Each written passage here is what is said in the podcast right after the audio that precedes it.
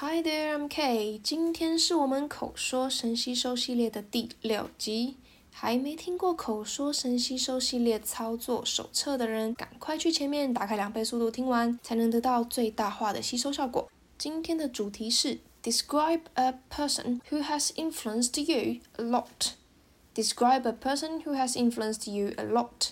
描述一个影响你很多的人。这边帮你们截取出来几个主要的学习点，等等听到时候可以稍微留意一下。学习点分别为：第一个，最初；第二个，情绪不稳定的人；第三个，大部分是因为；第四个，不可否认。Number one, initially. Number two, moody person. Number three, mostly because. Number four, there's no denying. Let's get to the topic.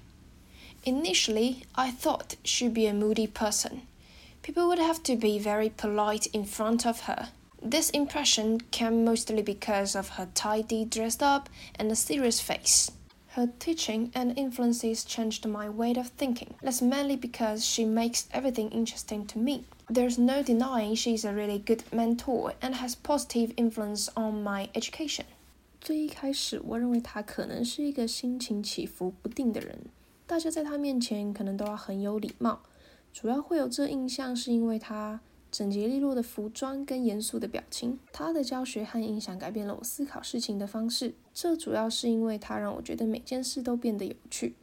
不可否认，毋庸置疑的，他不仅在教育方面给我带来很多正面的影响，他也是一个很棒的导师。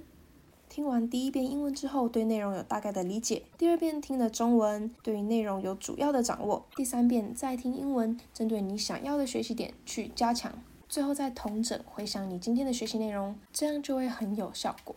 接下来我们进入第三遍的英文。Initially, I thought she would be a moody person. People would have to be very polite in front of her. This impression came mostly because of her tidy dressed up and a serious face. Her teaching and influences changed my way of thinking. That's mainly because she makes everything interesting to me. There's no denying she's a really good mentor and has positive influence on my education. 听完第一遍英文、第二遍中文跟第三遍英文之后，接下来交给你统整跟回想咯。好的，文字档的部分一样会打在叙述里面，让你反复练习。Okay, it comes to the end. I'll see you next time. Bye bye.